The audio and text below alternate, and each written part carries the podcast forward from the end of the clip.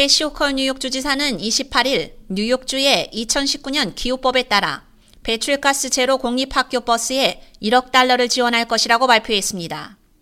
뉴욕 유권자들이 2022년에 승인한 42억 달러 기금의 환경채권법에 따라 이 버스들이 사용할 수 있는 첫 번째 자금입니다.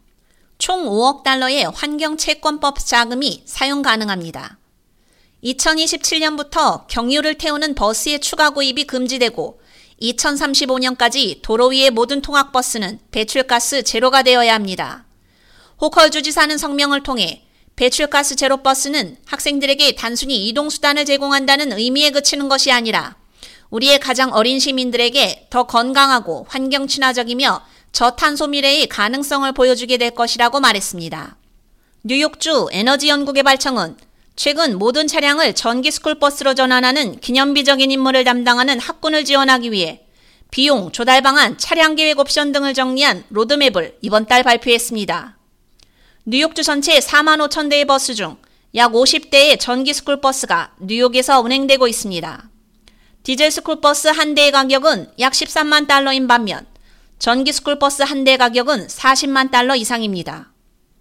이날 뉴욕주 에너지 연구개발청은 프로그램 규칙을 발표하고 버스 제조업체와 딜러가 뉴욕 스쿨버스 인센티브 프로그램 자격을 얻기 위해 신청할 수 있는 사전 신청 절차를 공식적으로 게시했습니다.